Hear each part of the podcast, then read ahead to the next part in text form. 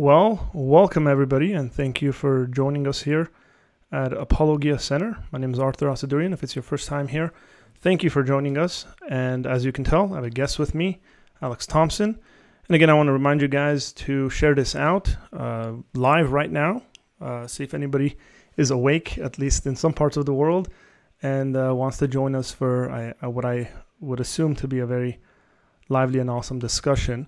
And if you haven't subscribed, go ahead and subscribe. Give it a little like because YouTube likes those things and makes us more visible. So any one of those things really helps.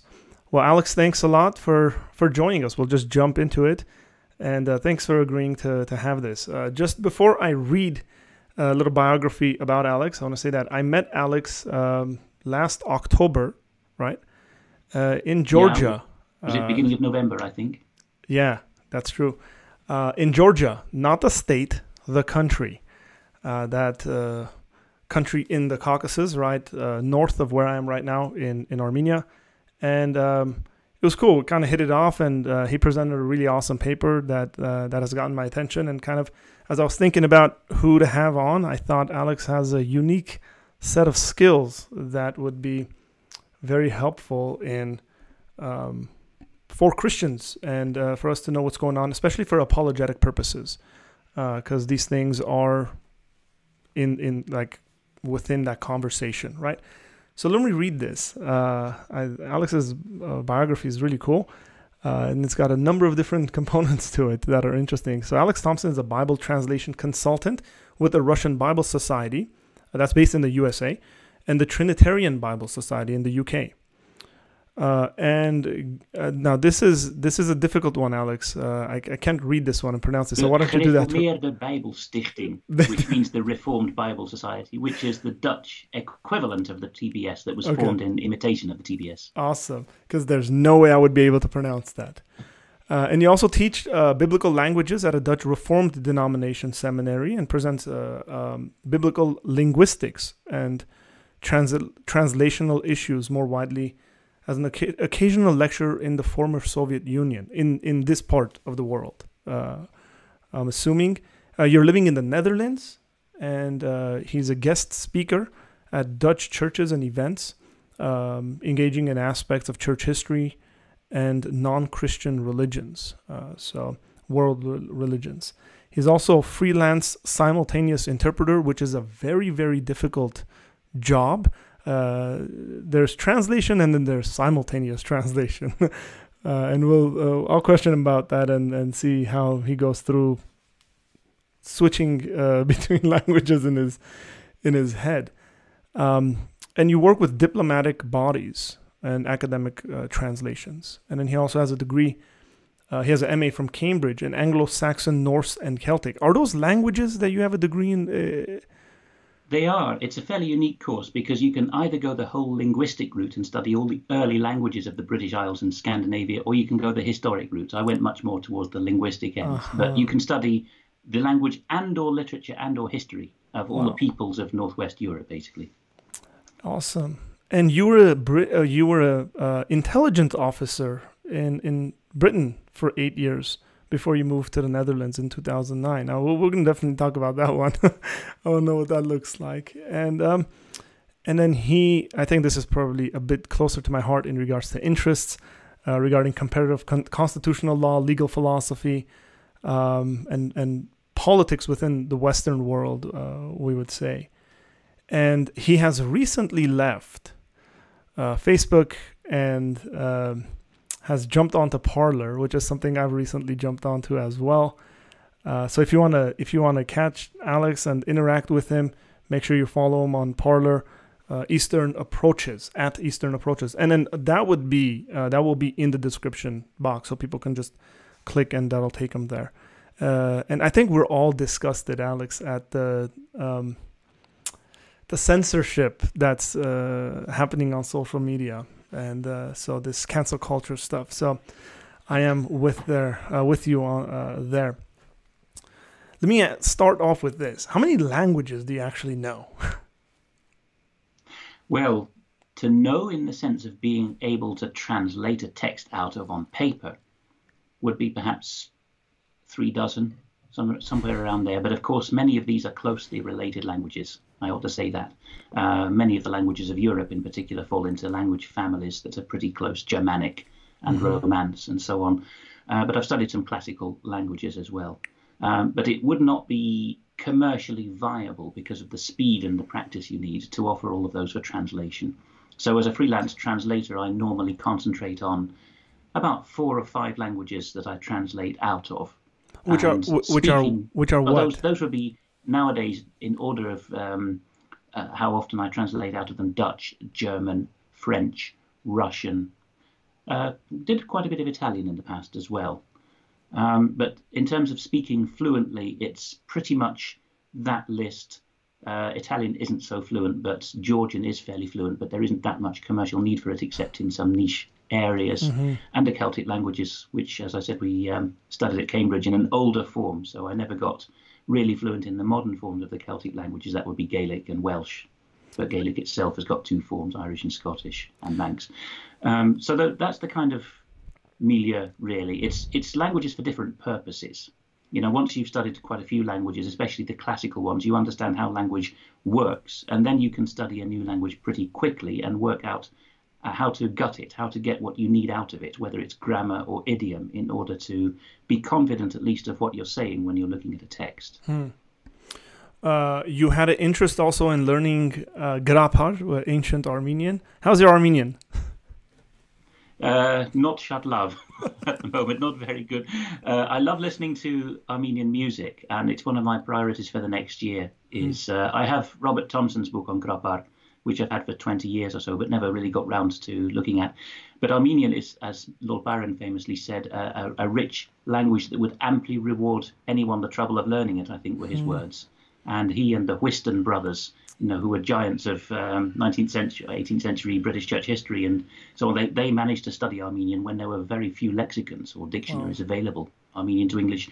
So they had to use books produced by the Mkhitarist fathers, you know, in Venice. Uh, it can be done. Uh, these days, there's a lot more good tools around. But, you know, they're, they're in a snapshot. I've given you, you know, the approach that sort of polyglots like me take to learning languages. They know where the resources are, mm-hmm. and if things line up so that they have a need to speak or to translate out of a particular language, they can mug it up within a few months. Well, we need people like you uh, to at least translate old ancient Armenian uh, theological literature into modern.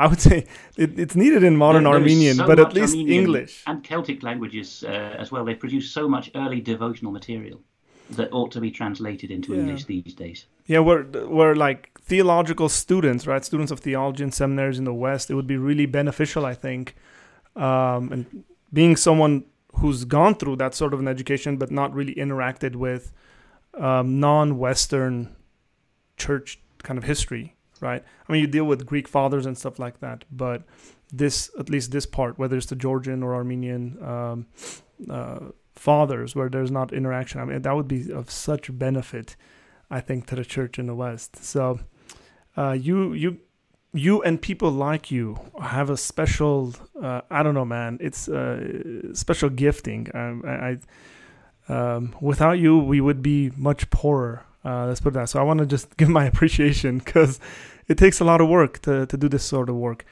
Um, let's tell me about your uh, your uh, you know military kind of intelligence uh, work. What does that look like? There is actually quite a lot of overlap between people Bible translation and people who end up in Western countries, well, more generally, end up working for the intelligence part of their government. Because, you know, if you are this interested in languages, it manifests pretty young. I know that my mother had a list of two sheets of notepaper of all the words I was speaking when I was a year old. And, uh, you know, it, it, just went on very quickly. I insisted on uh, my father teaching me Greek from pretty young as well. So if that manifests and you're growing up in a, especially as I had the privilege of being growing up in a conscientious Christian home, your thoughts pretty soon turn, and counseling at school as well, they, they try to point you this way. How can you use your languages, your interest in languages? Many countries have got a need for polyglots Uh, you need a couple more skills as well, like a bit of political acumen, nous, as we would sometimes say, and so on, and, and an ability to keep secrets and, and an ability to keep a cool head on your shoulders.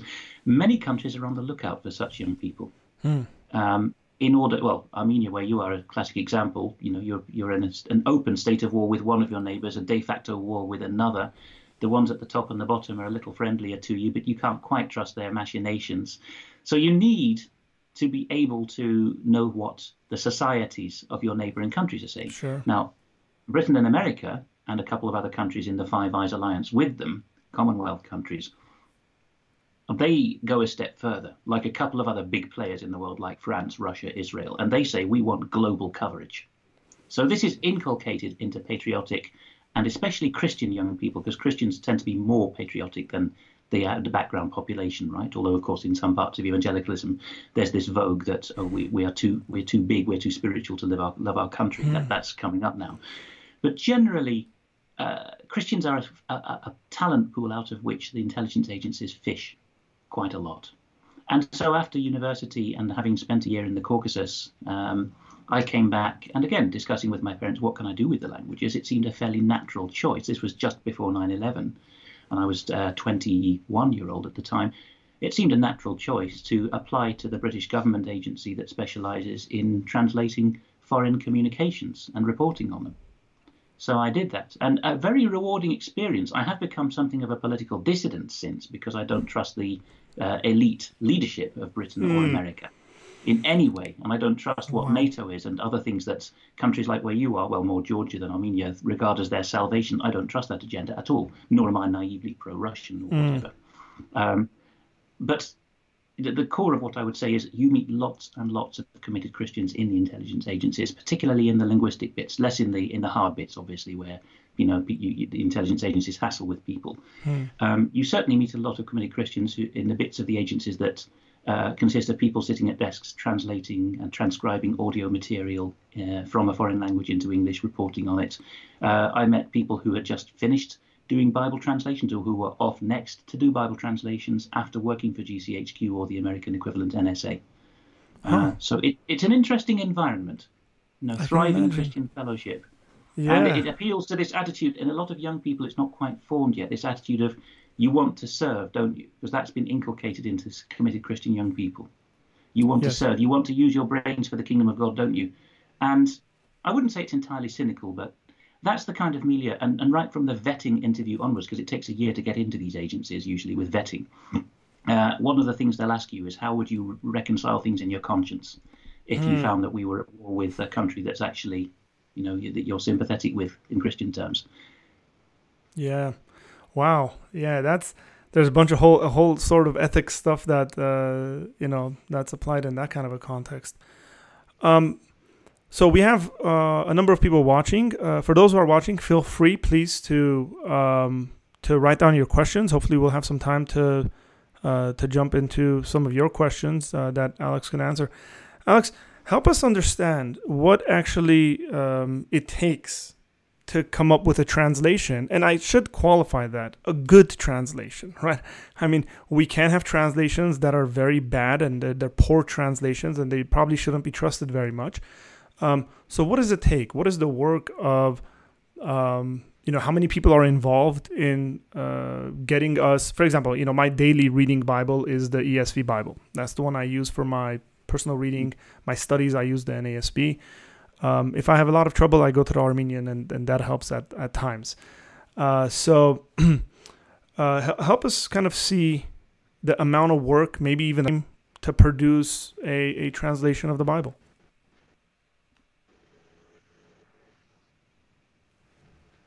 Well, let's latch on to what you just mentioned there, Arthur, about the ESV, because it represents um, a late stage in the process, and so we can look back from that. Mm-hmm. The ESV, if we look at the history of who was involved in translating it, it's something like the sixth or seventh generation Bible translation since William Tyndale in the 1530s, who was the first man to translate the Bible, at least the whole New Testament and much of the Old Testament before he was martyred, directly from the source languages, Greek and Hebrew. So William Tyndale back then, 90% of his work, particularly for the New Testament, finds its way word for word into the King James, otherwise known as the Authorized Version, 1611.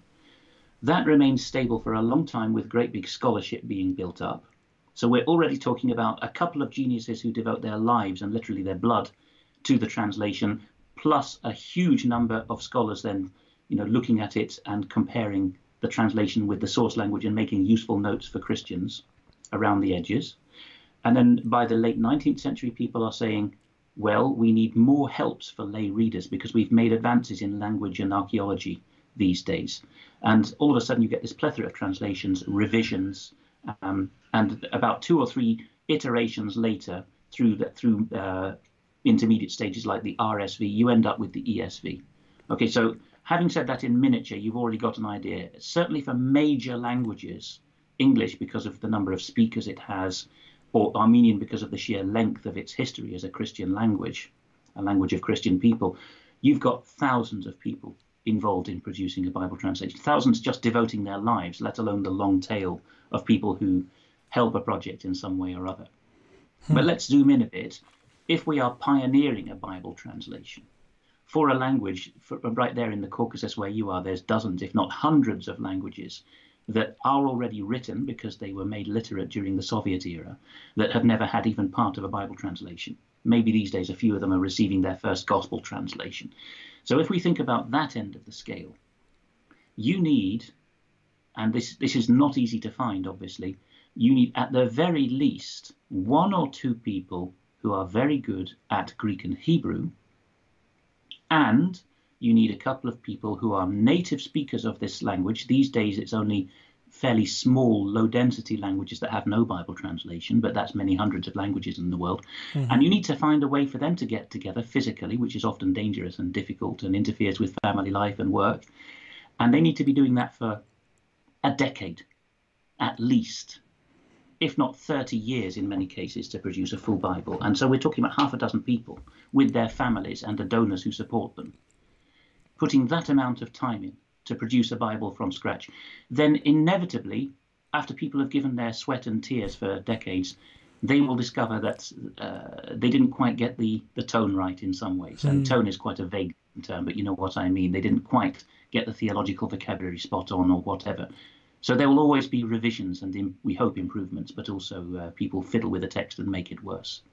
So, Basically, it's several people need to devote their lives for, from the get go and then a number of scholars per generation need to keep the translation sound. Sadly, a lot of people mess with translations as well, but even just to keep it going, you need a continual flow of people devoting their lives. It, it's such a sacrificial endeavor um, that, like, the more I look at it, the more like we, you know, it's at least at least in the English speaking world, right? Like we pick up our Bibles, and everybody's probably got one, two, five in their house multiple translations. There's such a richness of English translations of the Bible.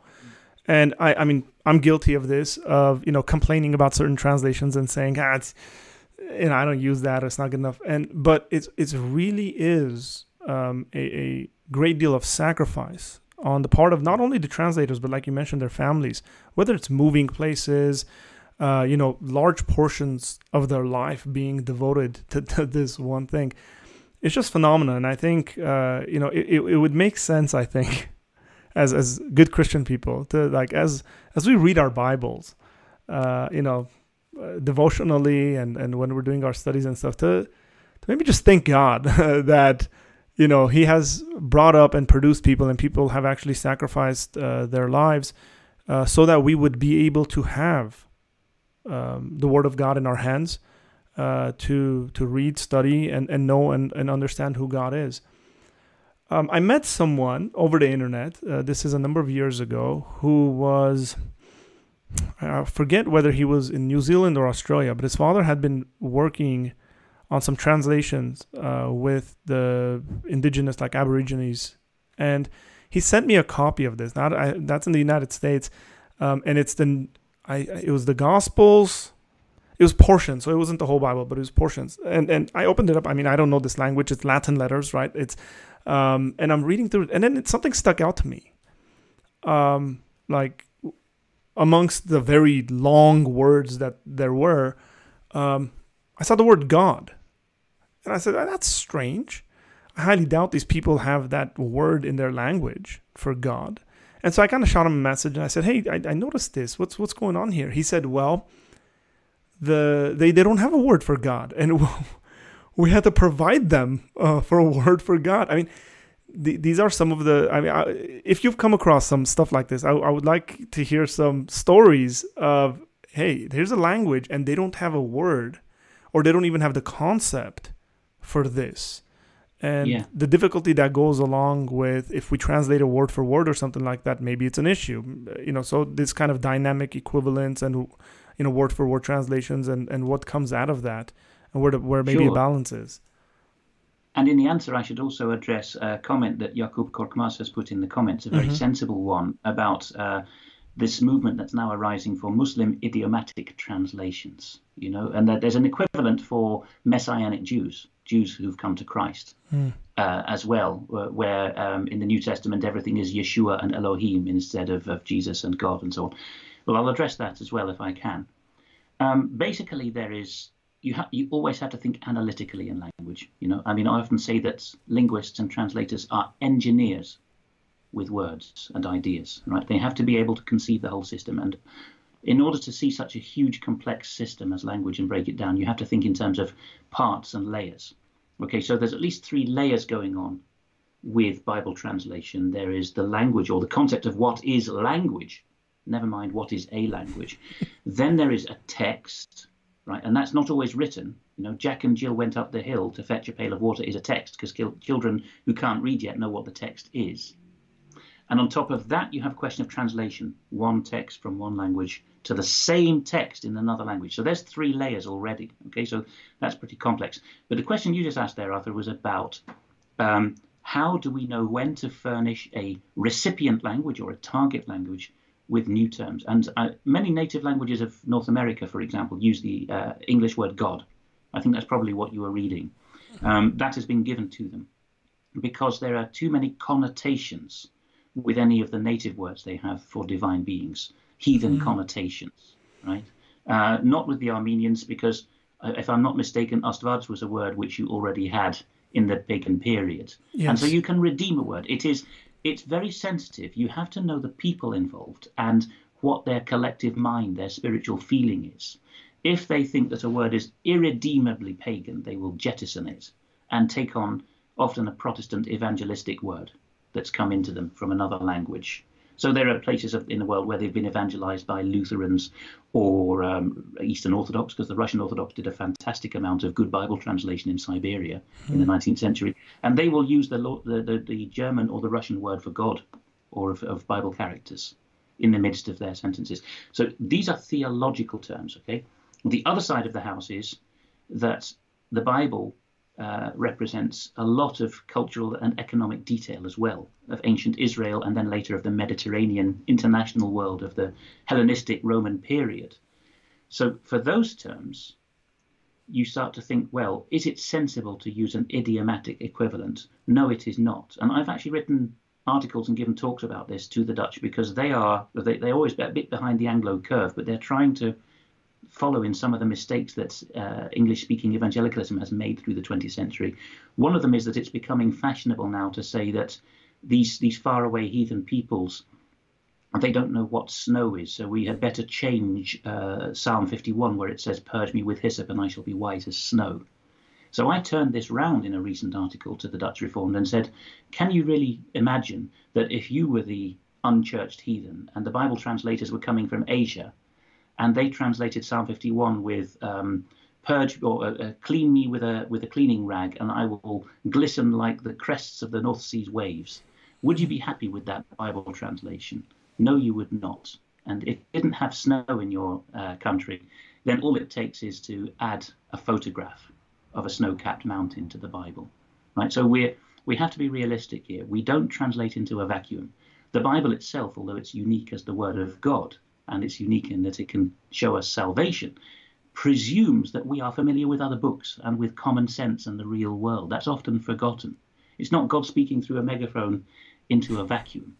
Yes. Right? So whenever there's unfamiliar cultural, technical, economic terms, because you know the people you're translating for have a different niche in the world and they don't know these terms, these these ways of doing things, You just work something out from their language and illustrate it until they've got the hang of it. You know, the, the, this kind of um, uh, from. I want to be very kind with the words I want to use here, but a certain sort of atheists, where they make these uh, broad statements like, "What has Christianity given the world?" Huh. Um, apart from all the humanitarian and all all the stuff that is very evident, the fact that Christians have devoted themselves and their lives to go into societies and cultures and give them new context. I mean, Christianity, I would say, is authentically an educational religion. Like it values education because a part of it is knowing who God is, reading the Word of God, and understanding who God is. And so, it if if you go into an illiterate society, within a generation or two, if Christians have their way, you're going to have a pretty literate society. Uh, by literate, there I mean people knowing how to read and write, uh, because that's important to the Christian uh, Christian worldview and the Christian religion, and it's it's such a blessing to the world, uh, amongst other things, uh, where.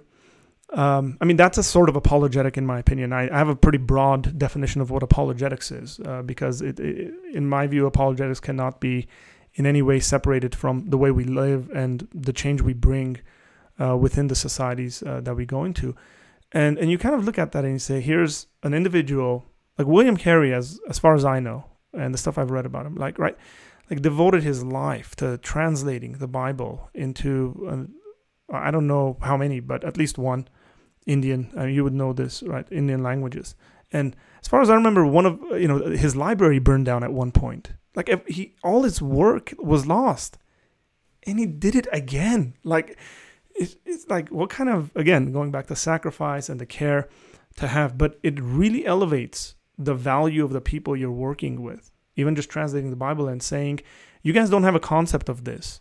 We're actually going to educate you in having a concept of snow or a certain kind of animal uh, that doesn't exist in your region. But you know it exists in the biblical uh, world and saying here's a richer view of the the world at large that god has created. It's just phenomenal uh, let's, so let's jump into that and uh, answer Jakub's question a bit more yes, because yes. It, it, it, tackles some of this, and I'll try to do it apologetically, as this is an apologetics channel. Okay, so the key issue to me is confidence. Confidence of the evangelist that he is bringing knowledge that will be useful to salvation, as 2 Timothy 3 16 and 17 says, you know, to furnish the man of God for every good work and for salvation above all. The Muslims and the Jews have this confidence with their incomplete and uh, and misunderstood under version of, of monotheism and of salvation.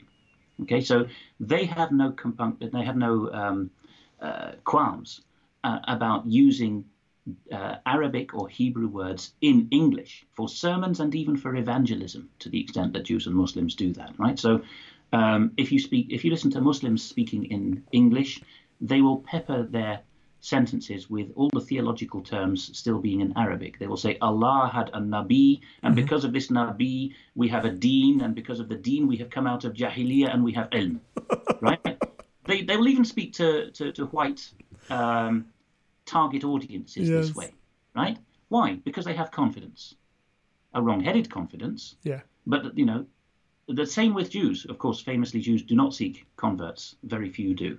But they will talk about, um, uh, you know, Hashem has, has given us an emunah. These are just words for faith, belief, religion. All of these keywords stay in the translation. Now, what Jakub is pointing to is that uh, an, a movement has arisen that has so little confidence in the scriptures as a hmm. base of knowledge, epistemology, if you want the posh word, that they will speak to Muslims. And as, as Jakub mentioned, you know, this is often uh, people who stay in the mosques. I, I, will not judge people who stay in mosques for fear of being killed. Hmm. I will not.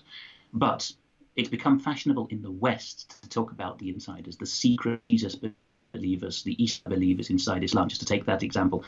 And for these people now, we are turning the tables, those who, who follow this kind of, of translation. And so everything becomes, you know, instead of using a Christian word for God. It's Allah. Some Muslim languages, it's not really a Muslim language, you know what I mean, languages spoken by Muslim speak Muslim people, uh, it will be acceptable to say Allah for God. Others, it will cause legal or conscientious problems. Mm-hmm. It's you know you leave it to the conscience of, and the, the knowledge of the translator. But if you go the whole hog, uh, well, hog. There's a classic example. It would offend Muslims because it's uh, or, or, Jews because it's pork, right?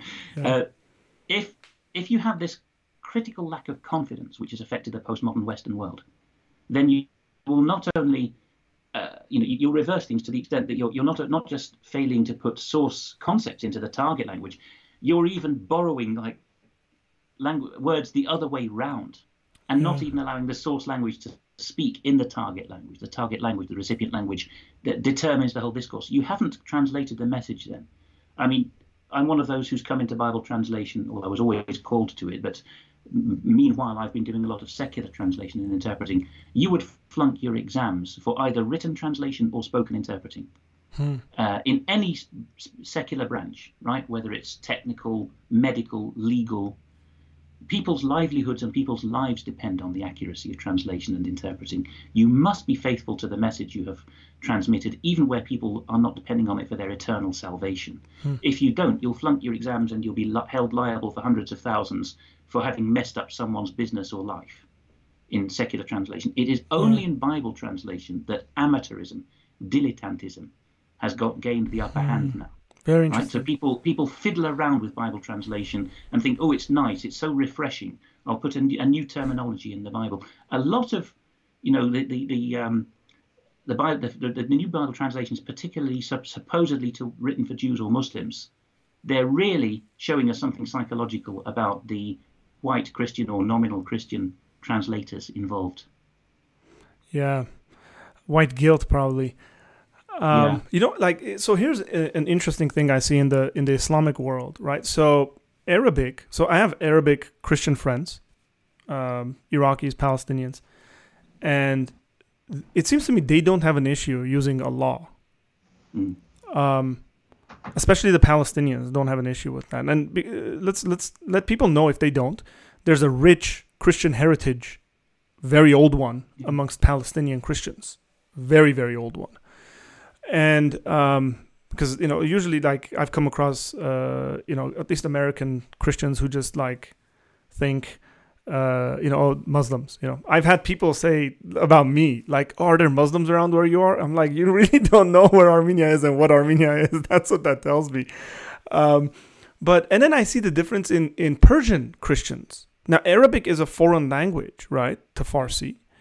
Yeah. The Persian Christians have a very hard time using Allah because that's a Muslim connotation that's an Arabic Islamic connotation where they prefer to use the word Khoda, right, which means Lord.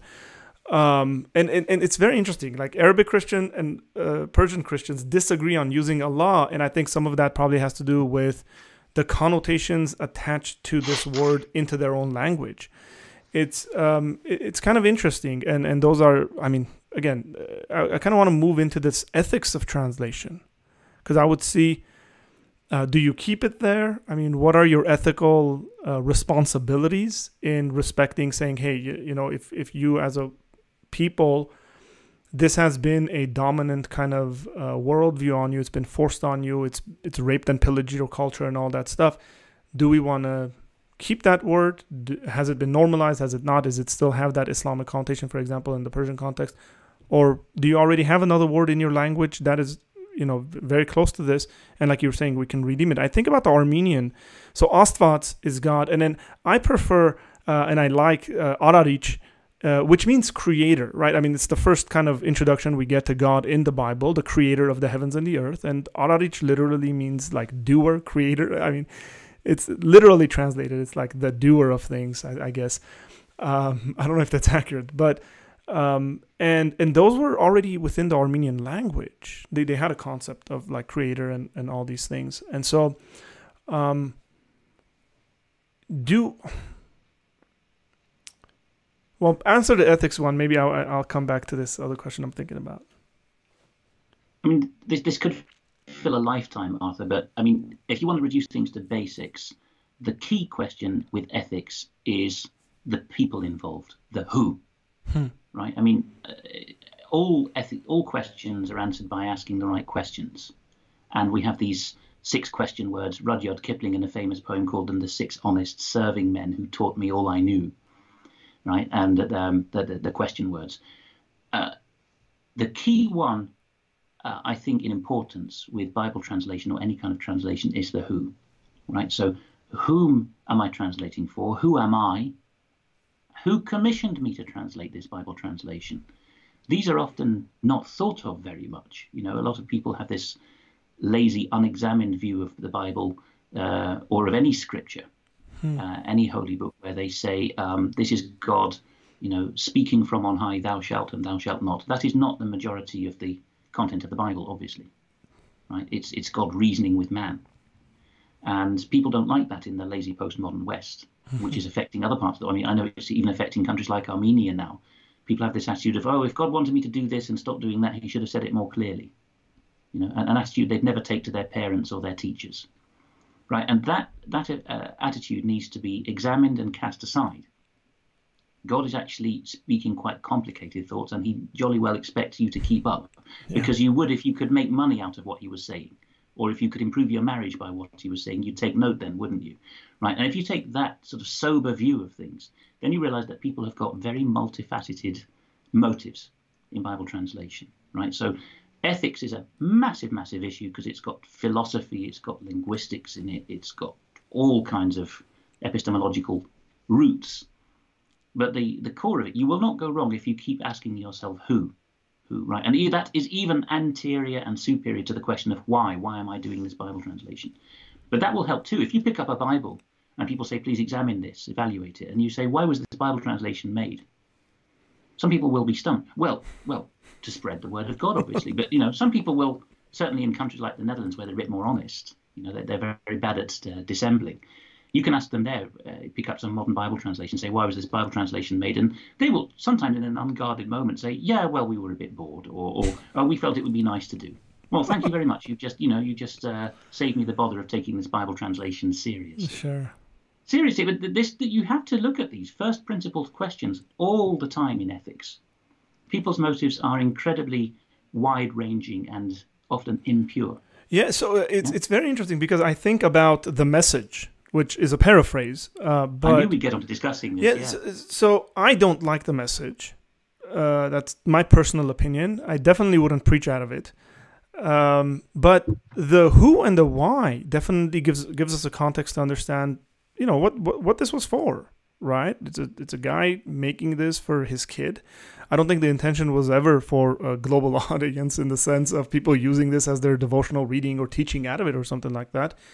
And it's become that, and it, I mean, it bugs me as someone who tends to lean towards the side of let's have the most literal as possible uh, to the best of our abilities. And um, but again, I, I want to have grace for Christian brothers and sisters who who had a specific reason, historically time stamped, for doing what it is that they did. I mean, uh, apart from, I don't know, and they had nothing better to do, um, which I think they probably did. They just didn't notice it.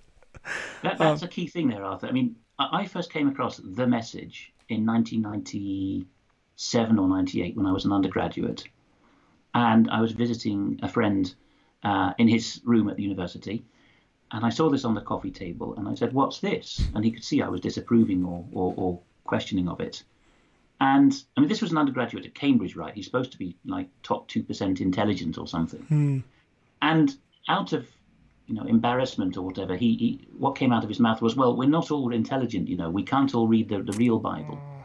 But this argument, sorry to say, is only made by well-educated, uh, in British terms, we would say upper middle class people right? And and you're you're being infected with this now in Armenia as well, at a slower rate than other countries, obviously because of your great history. But uh, people will pretend to be to need a new Bible translation, one that's refreshing and different, because they're too bored uh, or too mm. immature to take the the real one seriously. That would be work, and that would have claims on their life. So without trying to impugn the brother in question who said this, because that was just like a knee jerk reaction. I then looked at it and I found, just as you said, uh, who translated it, consistently said, Will you please not call this a Bible translation? This is a paraphrase. It's for my children, and then my undergraduate students found it a bit useful. I would still have my quibbles with it, big ones. Uh, but he did not want it to turn into what it was, which is you go around, go to churches all around the English-speaking world, and people would say, "And in this morning's reading, we'll be using the Message Bible version." Hmm. No, he didn't call it a Bible version.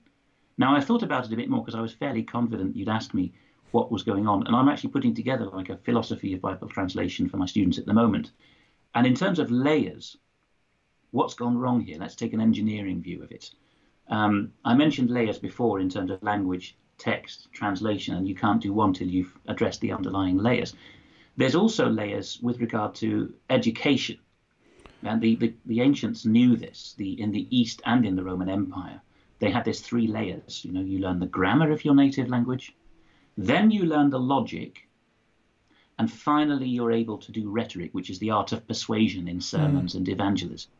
Right? And the, the Western model called this the trifecta. That's been revived among American Christian homeschoolers, for example. Yes. Okay, if we take that view, Peterson does not make grammatical mistakes, nor does he make rhetorical. He's a gifted uh, orator, he's a poet, but it was his haste to make the words beautiful and cogent and persuasive that induced him to uh, to skip the middle layer of the cake. Yeah. he didn't put any filling in there. There's no logic, or in grammatical terms, no syntax. He deliberately breaks the rules of how one part of the sentence relates to the other and deliberately chops up the flow of the argument. So that what you have is good English in the micro and the macro level, right? The, uh, the morphological and the discourse level, to use grammatical terms. The middle layer, you know, the, the, the golden thread of the argument is deliberately not there, deliberately.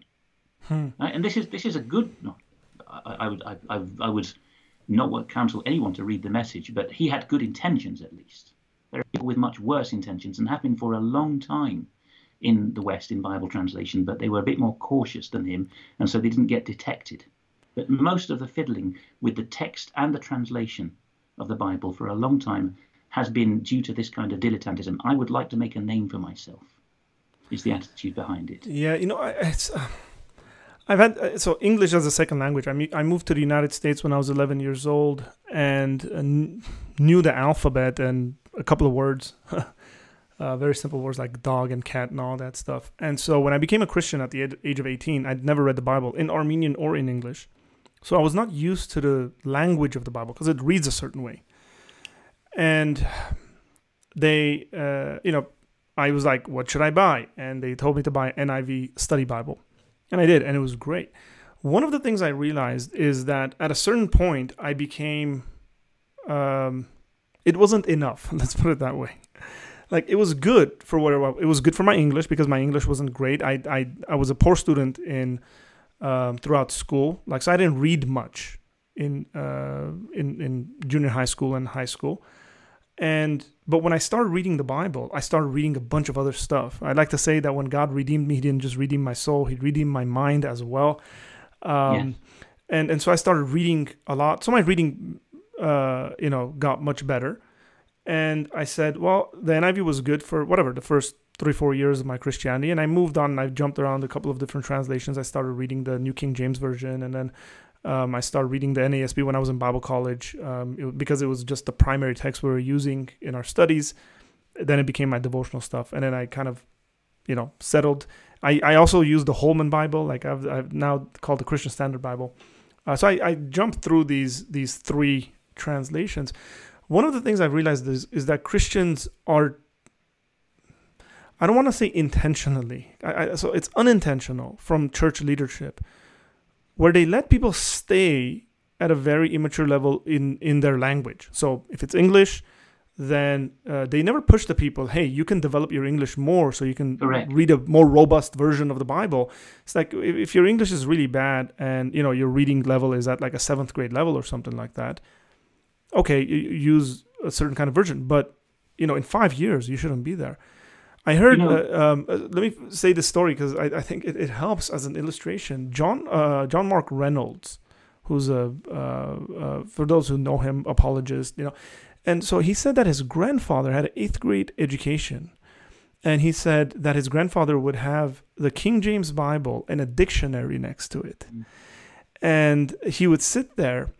And he would read the Bible in King James, and those words he didn't understand, he would open the dictionary and learn what the word was because that was so important to him. And he was able to develop his his language skills so well so he would understand the word of god and he shared a story about him like quoting large portions of shakespeare.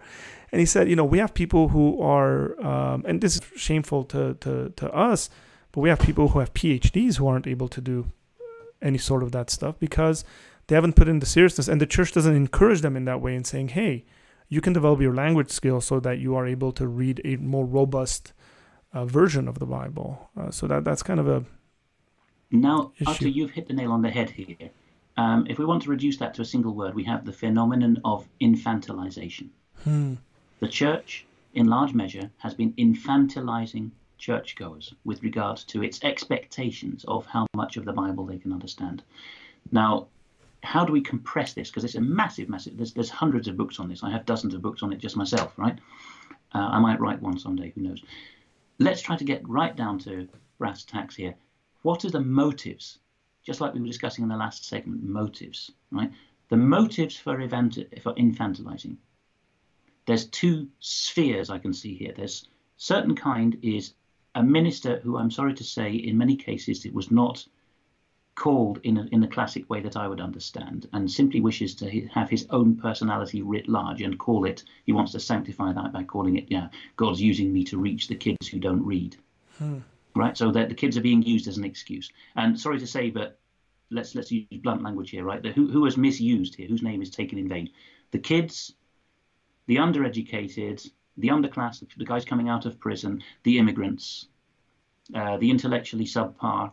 These are all used as excuses. All those categories of people would like to do what your classic, no, this is real American pioneer stuff, the, the, the guy with an eighth grade education in his shack with a Bible and dictionary, and, and before emigration to America, that the English were like this as well, by the way, the Puritan era. You know, there were two books in the house, and there weren't even dictionaries in the 17th century, yeah. just a Bible and your brain, right? these guys actually, whose name is being taken in vain, are trying their best to improve themselves educationally, and they know that the Bible contains the knowledge they need, and to take the Bible seriously.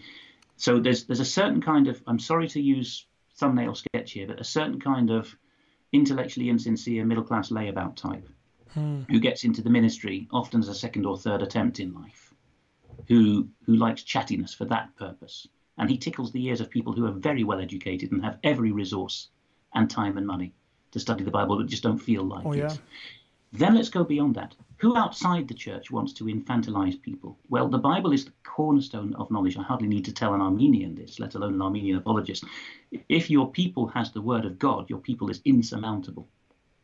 How else have the Armenians managed to survive 1700 years as the only Christians buffered in that region? Uh, because they know the truth and they know that the Bible contains the truth for them. In their own mistaken way, the Muslims, the, the good, sincere Muslims, have this view as well. You know that they think that God has given them this this knowledge in the Quran, and that will, you know, they'll fight tooth and nail for it. Okay, so if you are an enemy, into including an infiltrant into a country, you know, like a uh, a guy running a corporation who would like people to to be as stupid as possible, so that they they work for his corporation and buy his stuff. Hmm. I'm using very shorthand language here what do you do? You, you via your tax exempt foundation and your influence on governments uh, as a lobbyist, as a captain of industry, and this happened in America and Britain, particularly in the first half of the 20th century. You then go to government and say the schools are producing kids that are too intelligent because they're reading their King James and it's giving them a massive brain.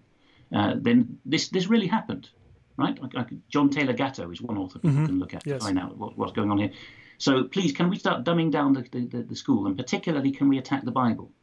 It happened, right? So, I mean, my father's doing some research about this at the moment. Reading age um, of the of the King James version, for example, what what age are people expected to be able to read the Bible at if they're educationally average? That age has been artificially cranked up to the point where now it's no longer supposedly an eight-year-old who can read it, but a 17-year-old. Hmm. This is deliberate. Everything is massaged. The, the sales figures, the reading ages. There's so much dissimulation going on in the publishing industry uh, we could go in many directions here, but you know, in a one-hour interview or whatever, we just need to keep it to basics. Motive, motives. Read the Bible itself and what it says about people's motives. People's motives are spectacularly complex and impure and difficult to yes. fathom. And why should that not apply when you get onto the sacred calling of Bible translation? It should actually be magnified. You would expect when you get onto Bible translation. Right. Yeah.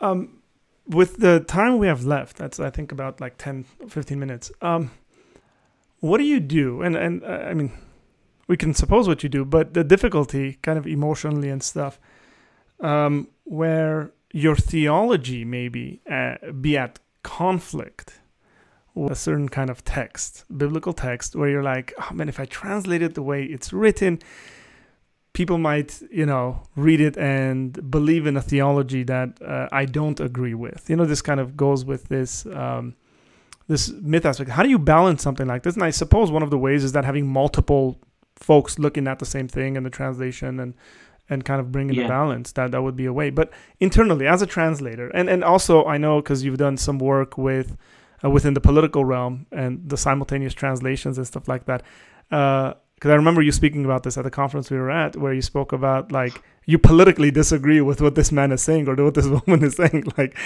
but you know having a uh, having a sincere and a good heart and respecting the value of the individual and or the text um, and actually doing that. So explain kind of what goes on in your mind and your heart.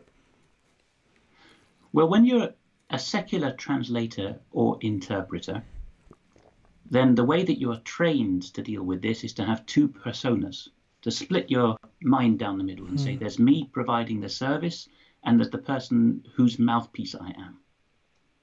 And it's very actorish, very performance like, actually, particularly in simultaneous spoken interpreting if someone takes the floor and says, "Comrade, it's time to liquidate the underclass," right? You have to be able to say that with a straight face. But the only way you can do it in some international meeting is by saying, "Okay, I'm an actor here. I'm, it's like I'm a voiceover artist." Hmm. And um, it's it's horrendous. A lot of people dissolve in tears in the interpreting booth for that very reason. Actually, everyone gets offended deeply by and shaken by something they have to interpret, but well, thank God, with my background and particularly the intelligence background, I learned to keep a poker face about this, you know, not let it get to me, but it does. That's secular, okay, including a lot of Christians who work in that field. The moment you're involved in Christian translation interpreting, and above all Bible translation, you you have something else on your mind, which is, you know, the Lord is going to hold me to account for how I rendered this. So how do we deal with that dissent within a team, which does happen? You know, a lot of Bible translations, including by the really conservative, good translate Bible translation organizations, do fall apart or start creaking at the, the hinge anyway over questions like this.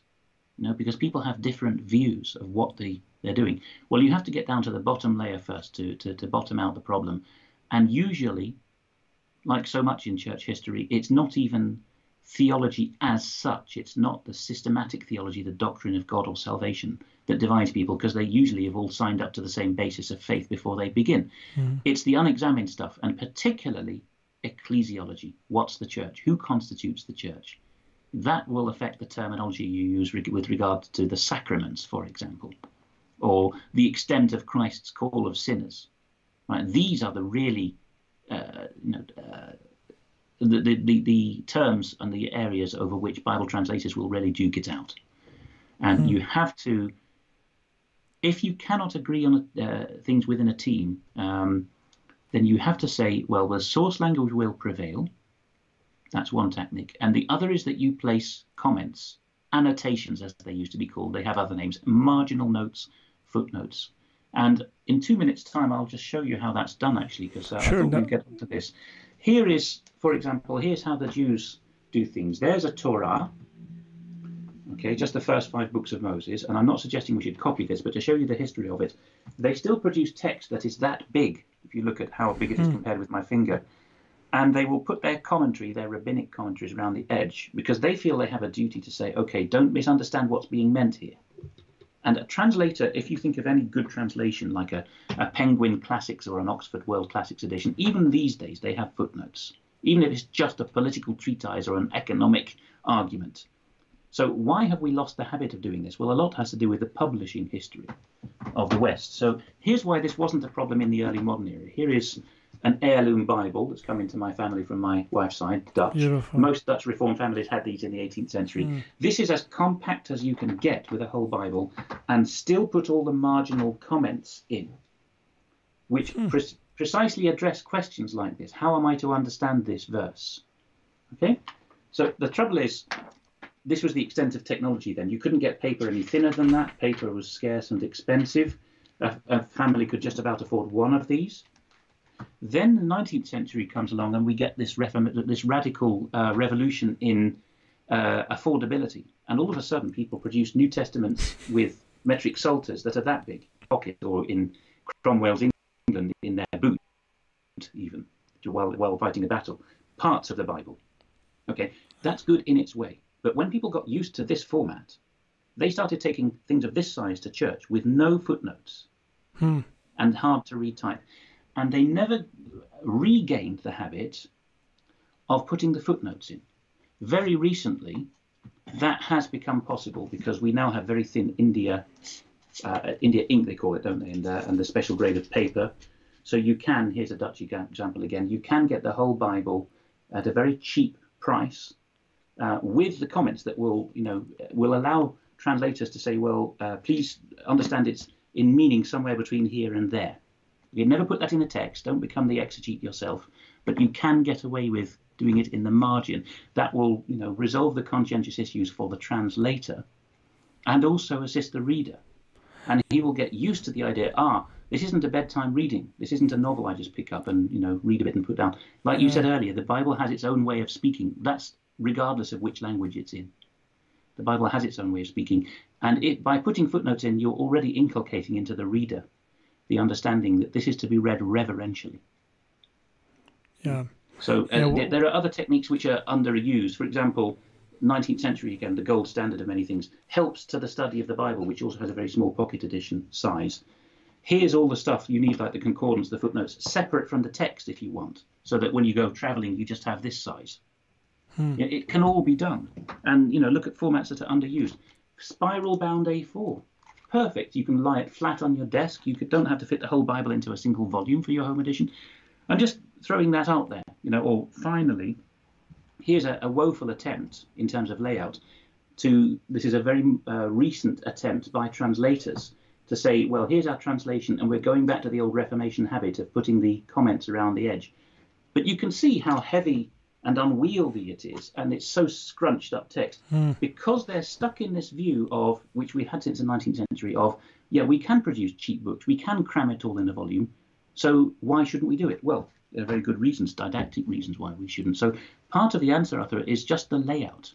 Allow yourself as a translator to produce the study aids, whether you put them in the bottom of the page, at the back, or in a separate volume. I'd suggest separate volume or around the pages is more user friendly. And that will resolve the bulk of these issues. But if people zoom in and get tunnel vision and think the text as read on the page must contain all the nuances, well, you can't do that. You can't. A legal translator, I do a lot of legal work, would never do that. He'd always use a footnote. Hmm. So, in a nutshell, use at least the same range of tools that a serious secular translator would use. A lot of Bible societies don't even think that hard about that. They're set, they're set in their ways. Uh, it needs to be simple for the stupid people who are going to read it, is the underlying assumption for many of these people. Wow. Yeah, you know, one uh, just you got me thinking back. I'm I'm so happy now, uh, considering that my first ever Bible was a NIV study Bible. Uh, because I mean, I had no idea what I was reading. I mean, it was given to me, and it was like, okay, this is the Word of God. I got to read it, and um, I would come ac- across a lot of passages that I had no idea how to interpret the you know background and the culture and stuff. And these little notes on the bottom were very helpful. I mean, I, I wouldn't skip out on on, on these notes. I, I would read them. So it gave me, it helped me think, you know, biblically. Um, in Yeah. what I mean by that is in within the context of the Bible and within within the culture of the Bible. Um, and I still, I I mean, I read uh, depending on where I am and stuff. But for my devotions, I read on my iPad, and um, and I have a commentary side by side. I mean, I, I because there's such value. Like I read stuff, and it's like I, I've been reading Old Testament stuff, and like First, Second Samuel, and it's like these things are. I say, wait, is that should that should that be read like that? You know, and then I'll jump into a commentary, and then you know they'll explain it. It can even be hyperlinked these days. you know, Yes, and Bible it's so easy. or others who have the biblical languages, if they're not quite sure of the grammar of a Hebrew word, they can click on the word and get That's a pop up that parses the word. This is the grammar and this is the meaning. Yeah, and and th- Why don't there's so much. There's so much um, that we have, especially electronically, and so much free stuff that there is. I, I mean, I use a software. Uh, I use Logos Bible software, and um, that that's just brilliant. Um, but uh, we really need to step up our game. Not not. I mean, the translation work is. I kind of view it as like we're not honoring the individuals who put in the effort and the time to translate this, where Yeah. um, we just try to cheapen what it's like for an individual who's just become a Christian, uh, who's not used to these things, to say, "We're going to help you out here. You know, this is the way you actually should read the Bible." And even if you can't read, uh, your language skills aren't as developed or something like that. Let's let's come up with a plan. Let's see you kind of graduate, and and and uh, you know have a certain kind of understanding and memory where you're able to to deal with these things. So um, it, it is something that the church and pastors, uh, church leaders should definitely take seriously. I want, you know, uh, we got to end this, but um, I, I, I want to have you back on and talk about like the philosophy of language and, and translations. I mean, that's like way beyond me. Uh, before we end, uh, Jacob has a question here. He says, You mentioned translations for Messianic Jews. Will you explain what's going on? very gladly. And uh, the best book on this is by a recently retired Reformed Baptist pastor who has moved from Israel to Washington State at the end of his career. His name is Baruch Maoz, B A R U C H, and the surname is M A O Z, Baruch Maoz. And his book on this is called Judaism is Not Jewish. He is the only example I know of a conservative Protestant Israeli Jew who has become a Christian, who preaches and regards himself not as a messianic Jew, but as a Christian who is Jewish and Israeli. And he's done commentaries and translations into modern Hebrew. And he goes into that uh, in that book into some detail about what is the problem with the messianic Jewish movement and why are goyim, so uh, Gentile Christians, particularly in the English-speaking world, going by preference to Jewish root translations or ones that were supposedly written for Messianic Jews but tend to end up being written read read sorry by um, uh, Gentile Christians. It's because of the allure of everything that's Jewish. You know, you see it with the Jewish music uh, worship movement in the church as well.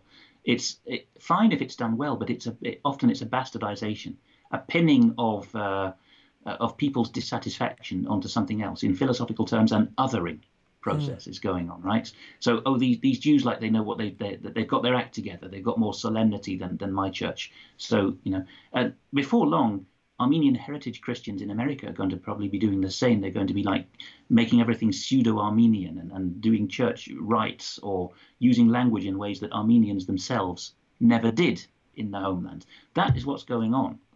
And the Jews are particularly vulnerable to this because of their unique heritage. That uh, people who have come, become deracinated, estranged from their roots as uh, Protestant Anglo-Saxon Christians, and who are no longer proud and grateful to God for that heritage, you know, they they you know uh, they they cling on to the, the the supposed Jewish legacy. And so, because of that, the Messianic Jewish movement of sincere Jews who've come to Christ and paid a horrible cost in many cases, they're being told, oh no, you shouldn't read the King James or, or whatever serious Bible translation is being read and recommended. No, you should read a special New Testament written for Messianic Jews, in which mm. Paul is Shaul, and uh, and there's not really much of a, a, break between Judaism and Christianity. You know, this kills souls, this attitude, and you know, similar things are going on with the insider movement in Islam. Wow, now that that is, man, that might be like another. so I think Alex is going to be back on uh, multiple times uh, because every single one of these things actually could take you know take us an hour, an hour and a half to just kind of scratch the surface. Um, well, Alex, thanks. I appreciate it. Again, uh, um, I want to say that if you guys want to get in contact with Alex, if you're on Parler, follow him. Um, if you want to have questions, you can personally send me messages, and then I'll relay that to Alex and um, get you your answers and you know, uh, kind of interaction if, if that's difficult. But so uh, I want to thank you, Alex. I appreciate it. I appreciate the work you're doing, man, uh, and and people like you. I mean, you're you're an example of uh, a, a, group of folks, a very large group of folks who do this work, and most of the time we don't know who they are because if we even look at the names in our Bibles uh, of the individuals who've put in the work and effort and sacrifice to create these uh, then we have appreciation. Most of the time, the work you you you guys do is underappreciated. So, for me and I guess uh, some of the people who are watching, we, we appreciate the work you're doing. Um, let me just say a couple of final words as as uh, we get uh, kind of going here. I want to thank you guys for uh, continuing uh, to watch this and support our channel. Um, again, like and subscribe, share this video out. Uh, I think it'll be beneficial to Christians all over, at least the English speaking world. So, with that said, I want to say God bless you guys. Take care, and I'll see you next time.